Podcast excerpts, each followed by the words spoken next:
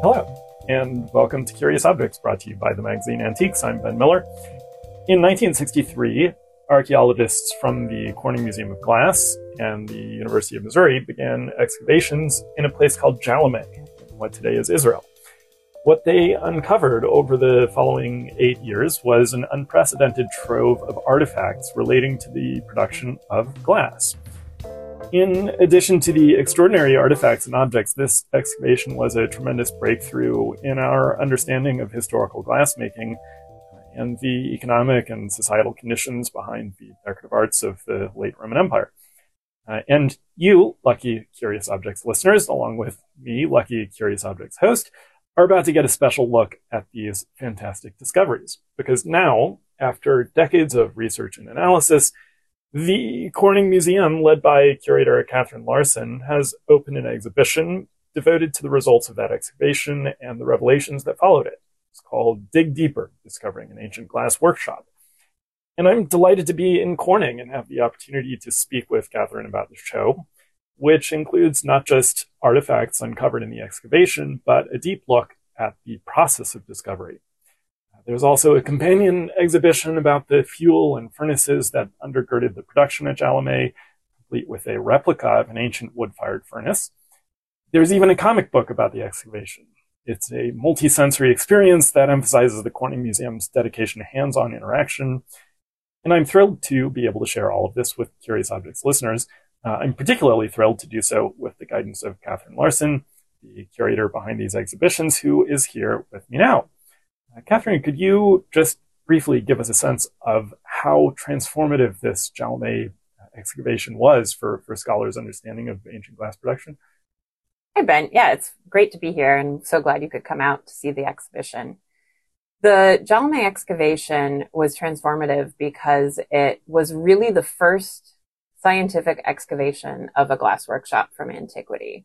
Um, so at the time, 60 years ago, when they set out to do these excavations um, and locate the site, most of what was known about ancient glass production was known from texts, um, ancient sources, which may or may not have been accurate, may or may not have had firsthand experience of glassmaking itself, um, and sort of select archaeological discoveries that had been turning up in the previous sort of half century of work um, none of which were sort of found by people who knew much about glass or had set out to undertake. And they, they had different questions of what they were discovering mm-hmm. and kind of found the glass workshops by accident. So what the, made the Jalame excavations so important was that they were led by people who cared about glass and wanted to know about glass. And in fact, the people involved in those excavations always said, we're not out to find beautiful objects. We're not out to find, you know, amazing treasures. We're really out to understand the way this craft worked mm. in antiquity. And they were really at the cutting edge of that moment in archaeology when archaeologists were starting to ask more questions like that. It wasn't really just about finding cool stuff. It became much more about understanding antiquity and answering specific research questions about the way things worked in the past. So Jalame and that project was really the first to do it. And in the 60 years since, we've learned so much more. So the, the opportunity for this exhibition was really to almost revisit that site and say, how can we better understand the site with all the tools at hand today? So even though it start, takes our starting point in the excavations of the 1960s, uh, we really wanted to carry that story forward and think about all that we've learned about ancient glass production since then. Right. So let's talk about what was actually happening at this site. Um, what kinds of objects were being made at, at the workshop at Jalame? Well, one of the things we've realized since the 60s is that the Jalame workshop is extraordinary because it was one of the few from antiquity that was both making glass from raw materials and transforming that raw glass into objects. So blowing glass, shaping glass. Um, so they were doing both those things. Um, so the making glass from raw ingredients, um, they were, it's a whole process from antiquity. And we know that this part of the world was an important center of glass production, of glass making, um, for a long period of time. So those, one of the things they were doing was combining sand from the nearby Belus River, um, which contains a lot of silica, which is, of course, what most glass composition is, is silica, Um, and they melted it at high temperatures with a mineral from Egypt called natron um, that was mined at um, in a particular area called Wadi Natrun. Um, natron was traded around the Mediterranean at this point in time. Uh, so they made combine those materials at high temperatures to for days, if not weeks, to make glass. You were just telling me earlier about uh, natron being the origin of the Na in the we all know NaCl, the chemical uh, letters for for salt. Yeah, that's your little trivia fact, courtesy of of the Glass Museum. Yeah, that's where natron comes from. So the workshop here was active in the latter part of the fourth century, um, and it tell me just in broad strokes what was the political situation. Um, uh, th- this is modern day Israel and Lebanon, this sort of region of the Middle East. Um, what was happening politically in that region at this time, and, and how would that have affected business? The second half of the fourth century was really a period of fragmentation throughout the Mediterranean. Rome had governed the entire, controlled the entire Mediterranean basin and beyond for more than 400 years at this point. But in what we historically call the sort of crises of the late third century, um, around 300, the Emperor Diocletian and others sort of started to divide the emperor, that, that huge empire, which was becoming increasingly difficult to govern and administrate, divided it into two halves, um, which later became the Western and Eastern Roman empires. And the Western Empire went on to kind of have its own historical trajectory.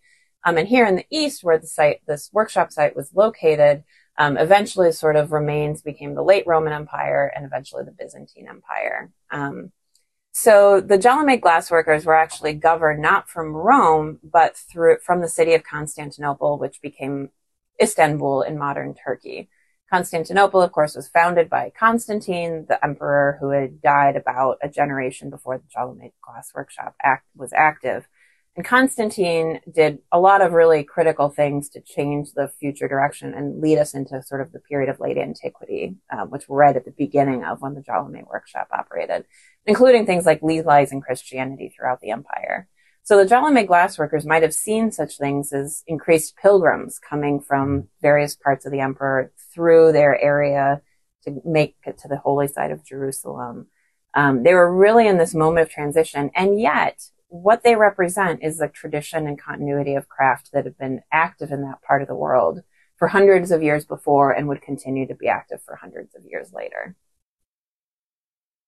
So there's one particular piece I want to draw listeners' attention to, or really it's a category of pieces um, which we're calling our curi- curious object uh, for today, and it's it's a beaker um, in a conical shape, um, decorated with uh, little blue dots, and, and, it's it's sort of a surprising object to look at and, and very very beautiful. Um, and, and, a number of these pieces are included in the exhibition. Uh, and we'll, we'll talk about the context behind those pieces. But, but uh, for starters, tell me about the life cycle of these objects, um, starting from, from the very beginning, from the raw materials you were telling us about, all the way through their production and use. Right. So one of the reasons I picked this object is because it is such an iconic object of the Jalame workshop. So they would have made the ingredients like made the glass to form the object from the raw ingredients close nearby. Um, and as you mentioned in your description, that the color, there's two colors in it. So most of what the Jalame workshop was producing was monochrome utilitarian pieces. And then the, they made a few pieces that, you know, have richer colors. So this particular object, um, was likely decolorized. So the main body of it is colorless um, which is actually not, a lot of people think that glass is naturally colorless. It's not true. If you actually look at a thicker piece of glass and off like a window glass, you'll see that it has a little bit of a blue or a green tinge that's due to the iron in the sand. So the glassmakers would have added, um, uh, manganese to the glass batch to actually decolorize it, to give it, like to take away that, counteract that iron hmm. impurity. Mm. And to get those blue dots, they added copper to the glass to give it that really rich, um, dark blue color to make those dots. Mm-hmm. Uh, and then they would have shaped it into that conical form. Um, we're not exactly sure how they there's a couple ways they can make that form. Glass kind of wants to take on that elongated shape when it's hot. They may have made it with the aid of a mold that you drop, suspend the molten glass into the, a really simple conical mold, or it could have just swung it around sort of freehand to mm. elongate that shape. Then the vessel was cooled or annealed. Um, glass has is subject to thermal stress, so it has to cool slowly. Um, perhaps buried in an insulating material like olive pits or in a smaller secondary furnace that was kept at a lower temperature and cooled down overnight. And then after it was cooled, what makes this object really interesting, and it's a technique that's used widely in ancient glass production, is that instead of sort of finishing the rim while the vessel's hot, they used a cold working technique to finish the rim. That is, we archaeologists call cracking off. Uh, modern glass artists call it hot popping because they use therm, which is sort of a, a funny term. Um, they use, they take advantage. So if you can imagine the glass kind of broke off the end of the blowpipe. It's cooled. It's still got almost a lid on the top. It's not open at the top at this point in time. So to get that opening, uh, you apply thermal stress to the glass. Um, today's glass makers use a blowtorch to do that. They do a light score to kind of create a line that they want it to break along, then apply a blowtorch to add heat to it, and eventually it pops off mm-hmm. due to that thermal pressure. Um, of course, they don't have blow torches right. in antiquity. so, uh, so we've been like archaeologists have been trying to figure out for decades and working with current, like with modern craftsmen and modern glass artists to figure out how this could have been done.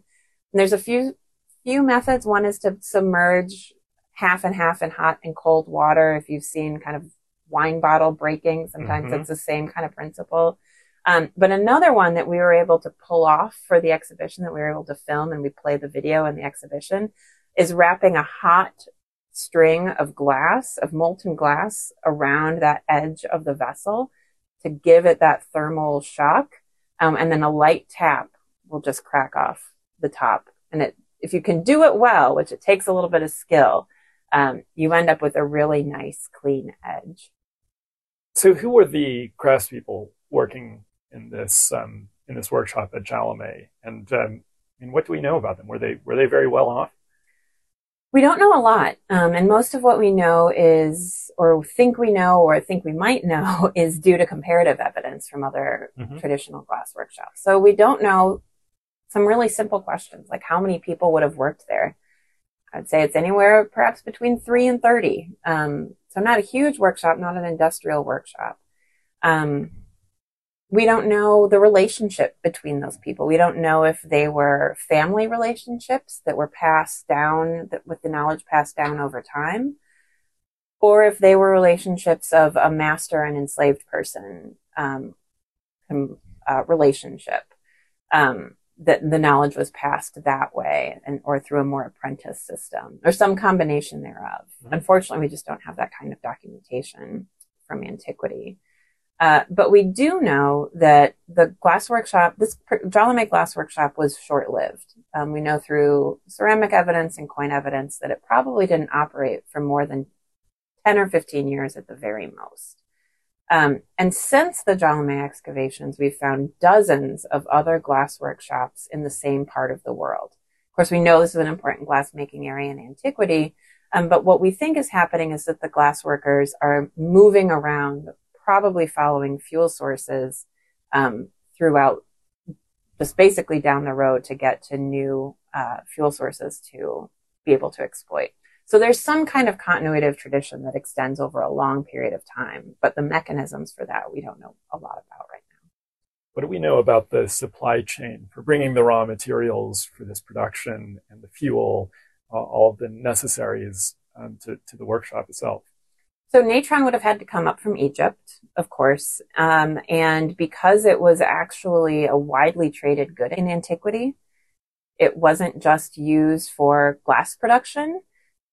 We glass people like to think it's the most important thing for us. Um, but in fact, even dating back to the first millennium BCE, it's used as a preservative. It was used in mummification. It was used because it's sodium, basically. So it's used the same way that salts are mm-hmm. used mm-hmm. today. Uh, so it was actually a widely traded good and probably came up with merchants and then was purchased by the local glassworkers. They probably mined their own sand from right nearby, and that was that concentration of the great sand, um, which contained the right amounts of silica, as well as probably limestone, um, that is what makes glass stable, so that they could get away with just making glass from two ingredients and didn't have to do a lot of cleaning of the sand Hmm. to make it a good sand, good material for glass making. Um, So is that what makes this region so important for glass production in the period? Is the availability of those resources? Yeah, exactly. And in fact, later on in antiquity, when people, um, as we talked a little bit about the political history and the decline of the trade routes, even connecting east and western halves of the Roman Empire, uh, as glass reach glass from the Levant, from the area that's now Israel and Lebanon, went as far as Britain in antiquity and in the peak of the Roman period, supported by those Roman supply chains and trade networks.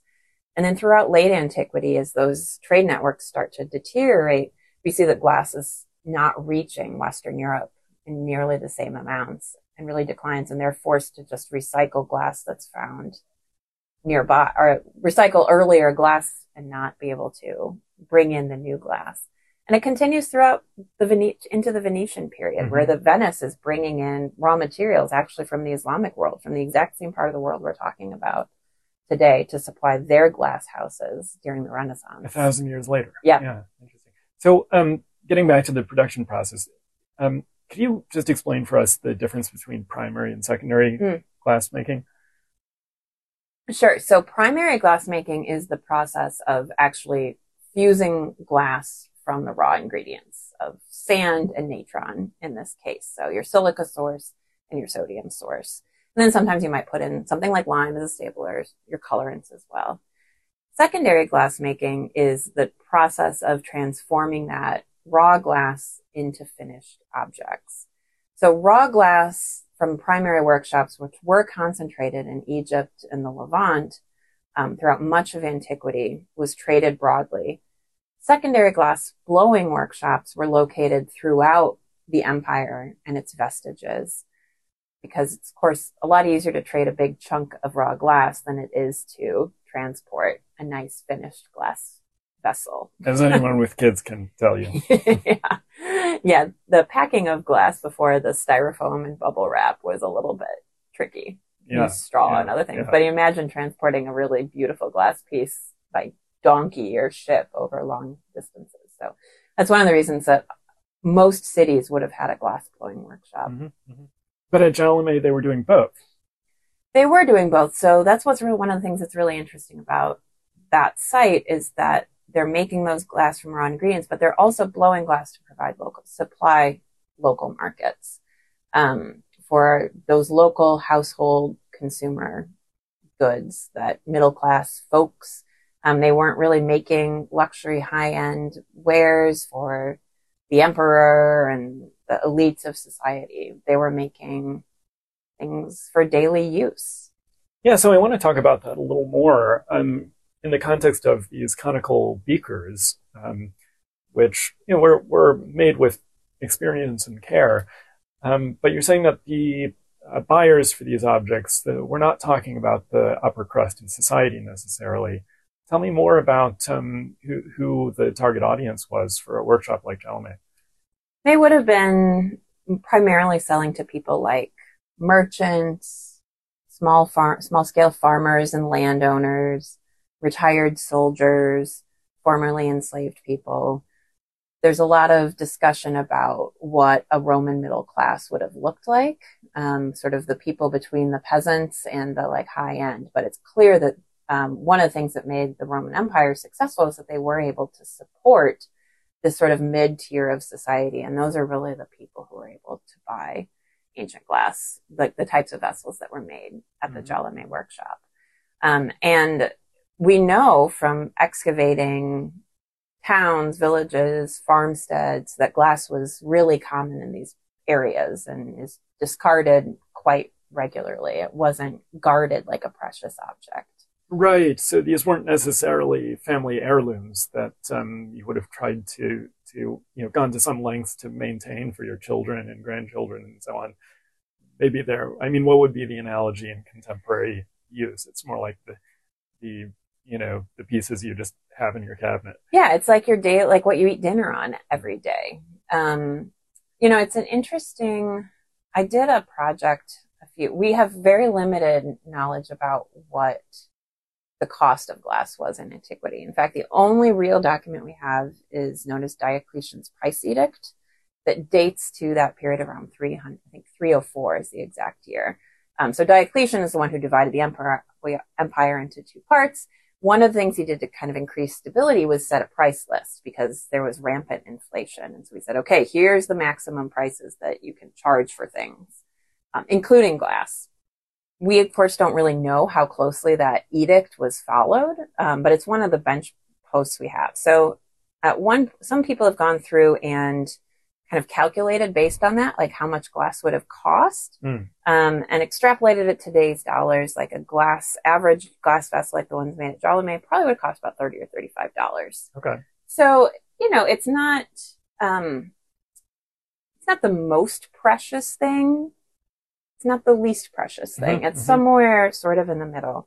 And we do see that they would have been valued in some way because a lot of glass is deposited in burials um, in this part of the world in particular, that it's part of those burial goods that accompany you into the afterlife. Yeah. Um, so tell me a little more about this, the distribution of these goods. Um, we, so we have a workshop that's both taking raw materials and uh, making glass out of it, and then is also taking that glass and forming it into consumer goods. Um, and all that's happening within one site, uh, presumably operated by the same person or group of people. Mm-hmm. Um, after the production of the consumer goods, uh, is there a gift shop at the workshop, or how, how do these items are, are, there merchants? Are there re- yeah. retailers? How do these eventually make their way into consumers' hands? That's a great question. Um, and we don't know specifically about the Jalame workshop. When they excavated it back in the 1960s, uh, a lot of, they found a sort of high temperature area where they think the glass was fused. But then that, that workshop was basically leveled by later occupation and, uh, all the glass refuse was dumped over the side of the hill. So that's mm-hmm. what the archaeologists found later. From other sites, we know that glass would have been sold, could have been sold in urban areas um, right next to the glass workshop. So we've got, there's a workshop um, from um, Beit Shean, which is also in modern Israel, so not all that far away from the Jalame workshop. It was destroyed by an earthquake. And in that workshop, it's clear like they were making glass, blowing glass, and then selling it right nearby. There's mm. glass on shelves that have basically kind of fallen down in that earthquake. Um, Jalame was probably a semi-rural area, so that would have been merchants who came through, maybe picked up those glass on donkeys and sold it, sold it out mm. to markets. And these beakers we've been talking about, these mm-hmm. conical beakers, once they did make it into consumers' hands, um, what were they actually used for? They're, they, they're not very practical for sort of setting down at the table at dinner. They're conical, you know, they won't stand up on their own. Um, what were they actually used for? We're lucky with the conical beakers in that it's one of the few forms of glass from antiquity that we actually have pretty good iconographic evidence for how they would have been used. Um, so there's two threads to this that is why I say they're probably used for both lighting and for drinking. So one of the pieces of evidence that we have that they were used for lighting is a mosaic, which is a floor mosaic from a synagogue in Tiberias, which is not also in modern Israel and not that far away from Jalame. Um, so this floor mosaic from Tiberias shows conical, clearly glass because they're transparent, um, conical beakers, just like the one that we're talking about today, set as lights in a menorah and you can see the little flames coming out of them. Uh-huh. So it's the like the lit menorah. So ambiguous. Yeah, right, right. Clearly used for lighting. They would have been filled with oil and that would have burned. Um, and in fact, the fourth century is right when we see the beginnings of glass used as lighting to light churches and sacred spaces as well as homes. Um, so the conical beakers are one of the first pieces of glass that are unequivocally used in this way. Mm-hmm. And yet we also have a wall painting from Ostia outside of Rome that shows the exact same form of conical, clearly glass, clearly transparent objects. That there's a set of uh, clearly kind of Roman gentlemen with names who are toasting each other with these glasses. So they're clearly using them for drinking. I hope they washed them first before the light, yeah, between the lighting. You know, I always say that it's really oh, there's so many of these drinking vessels from glass drinking vessels from antiquity that have these rounded bases on the bottom. I always say if I could travel back in time for like five minutes mm. and solve one question, it would be how these things were used because it's so different from how we think about drinking cups today that we yeah, always have yeah. to set them down flat on a table. Yeah, that's interesting to think about, and um, and the fact that there are actually visual depictions of them from antiquity. Uh, you know, it helps with the speculation because it limits the range of possibilities. Boy, it does seem unorthodox. Um, it's not what we would think of as as a drinking vessel today. Yeah. So it and invites sort of your imagination to think about, um, you know, what that reflected about the way these people were going through their daily lives.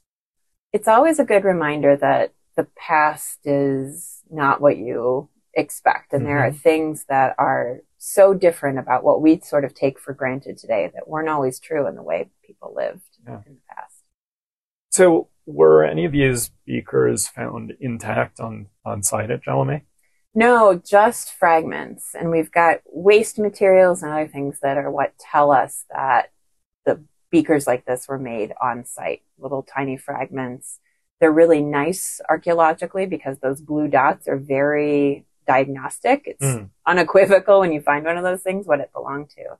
So there's no intact ones that were found at Jalame, but they're found um, throughout the region, um, including in museum collections like ours. So actually, sort of feature object that we're looking at today is actually from our collection. So a lot of these pieces ended up in museum collections because they had been included in burials, um, and it made it into the antiquities market in the early 20th century. And uh, were there any other intact pieces at Jalame? Just one tiny little bottle, uh-huh. not even bottle, like little jar is really the best way to describe it. It was yeah. the only intact piece from the site because, of course, we talked about they would have all the nice completed pieces were sold yeah. or sent away. Yeah. So probably what we're getting are the broken pieces, the wasters, the things that failed, um, and then are eventually discarded on the site. So I want to work our way toward the waning days, the waning years or days of the operation of this workshop and what happened as it started to shut down.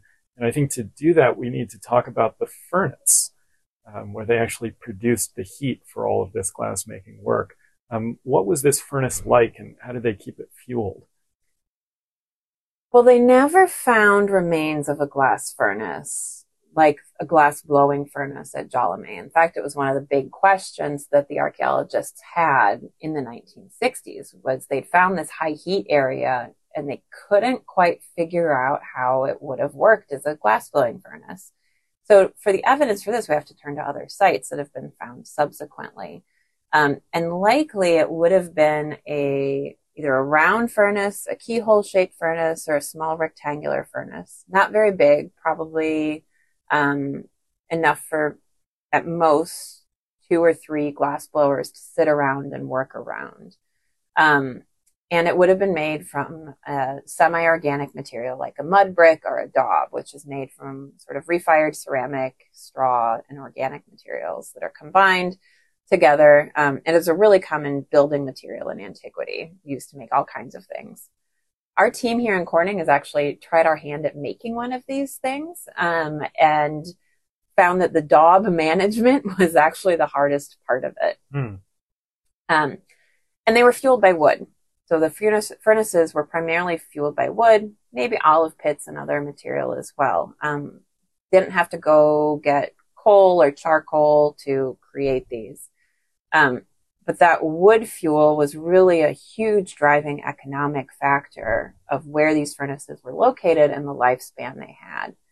Even materials of sand and natron are not used in nearly the same volume as that wood was necessary to keep these furnaces at a high enough temperature to melt glass um, over the period of time that it took to produce objects. Mm-hmm. So what they deforested the area for as far from the workshop as was practical, and then closed up and moved to the next patch of woods. Yeah, essentially that's what we think. So we've seen the Jalame workshop probably didn't operate for more than 10 or 15 years. And all these other dozens of workshops that we found seem to follow the same period span of occupation that none of them operated for a very long time. And so that's exactly what we think is that they had to keep moving in order to follow the fuel sources and let the forests regenerate before they were able to come back be and exploit those same forests again. Right. And I understand that there were no glass making tools found at this site, which is maybe a further indication that this wasn't just a business shutting down and leaving the detritus behind.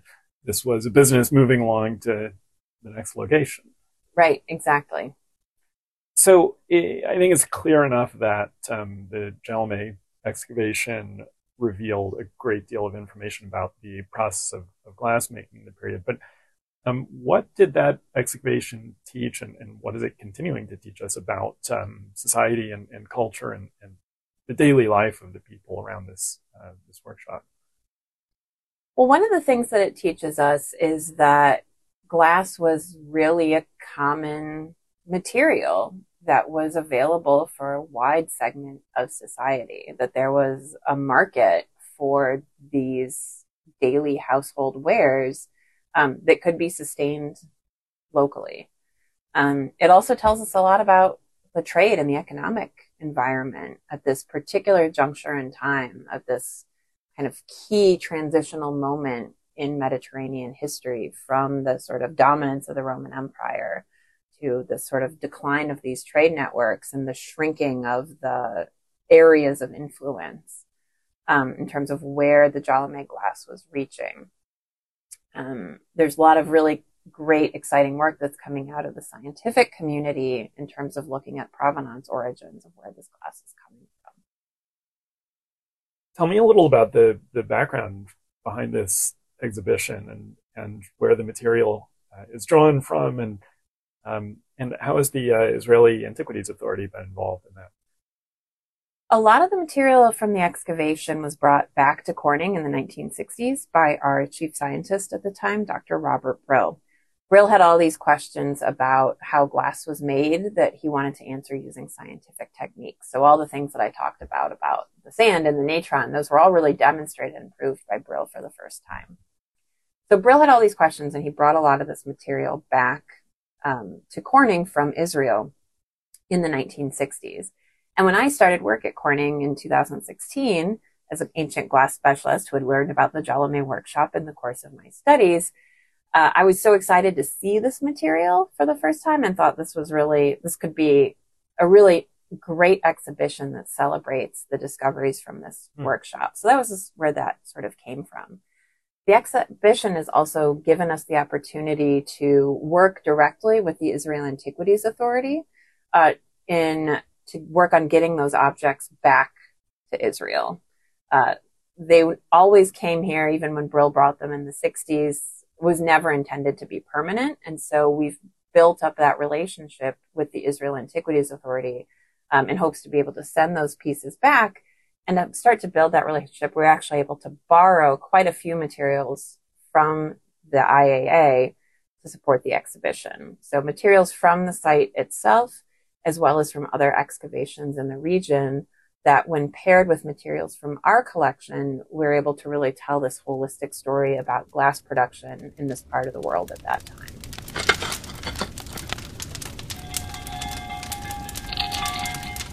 What you're hearing now is the sounds of the replica furnace that the Corning glassmakers constructed according to ancient designs and materials. One of the unique things about the Corning Museum is the presence of working craftspeople, experts in glass blowing, who have unique insights into the work of ancient glassmakers. After all, as one of Corning's craftspeople told me, if you could take an ancient glassmaker from Jalame and teleport them to today's Corning Museum 2,000 years later, they could sit down at the bench and make glass in pretty much the exact same way. The core process was so effective, it really hasn't had to change very much. And that gave Katherine Larson an opportunity that few curators have to learn about the historic craft behind the works they study from people who are actually practicing that craft today.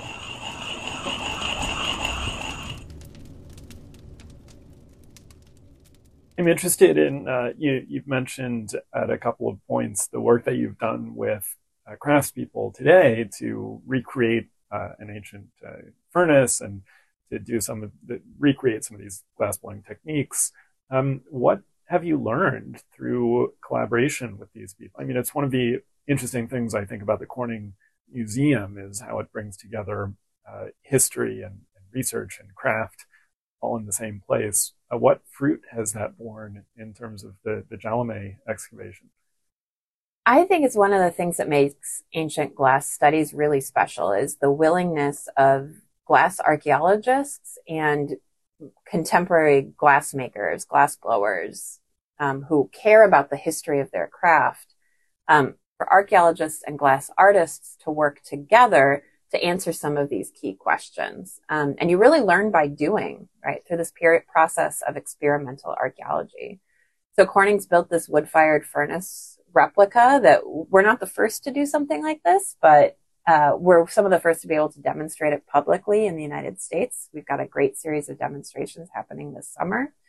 Um, and we've really learned that even though the process of what happens at the end of the blowpipe is largely unchanged and our glassmakers can replicate those pieces really quite easily, the whole environment of that ancient workshop is quite different from what you see in a modern contemporary glassblowing environment those small scale wood furnaces, the fact that you would have used the same furnace to heat the glass and reheat the glass and shape the glass. Um, and even that you would have been in a seated position in front of one of these small scale furnaces rather than moving around a lot more actively. Um, and you can, you really develop a different relationship with the material watching in those ways and also appreciation for the fact that you can't just turn a knob and get your natural gas at the exact right level to get dial in your temperature to exactly 2053 degrees. You have to work closely with the person, an individual who is stoking the furnace, who's giving all that wood into the furnace to dial in the right level of heat to do what you want to do. So it's a much more dynamic process and you have a really different relationship with the material. Yeah. I think about that often with with uh, silversmithing in the 17th, 18th centuries when applying the correct solder means getting a very specific temperature. Mm. And uh, of course, there is no thermometer to tell you when you've arrived at that temperature. You have to judge it by looking at the color of the metal. It's uh, this incredibly sensitive and subtle skill. Um, I imagine that these glass makers had a sort of similar skill set in their, their repertoire. That's a really interesting parallel. I, we have been a little bit of slaves to our little thermocouple to, to, like see what the temperatures the furnace is at. And when I took my turn uh, stoking the furnace last summer, you know, I'd kind of rely on looking at that and say, "Oh, the temperature is inching down. Time to add more wood." Um, but folks who have been working at these furnaces, these wood replica style wood furnaces for a long time, say that I've done exactly what you said. They don't use, they hardly use their mm-hmm. thermometers mm-hmm. anymore. They really are responding to the material instead of using the modern tools. And it's just training yourself to work in a different way than we're used to working as people in the 21st century. Well, I'm excited to go see this all for myself. Um, thanks so much for the insight, uh, Katherine Larson. And uh, I hope listeners will come and see the show for themselves. Me too. Thanks for being here, Ben. Today's episode was edited and produced by Sammy Delati with social media and web support from Sarah Bellotta. Sierra Holt is our digital media assistant. Our music is by Trap Rabbit, and I'm Ben Miller.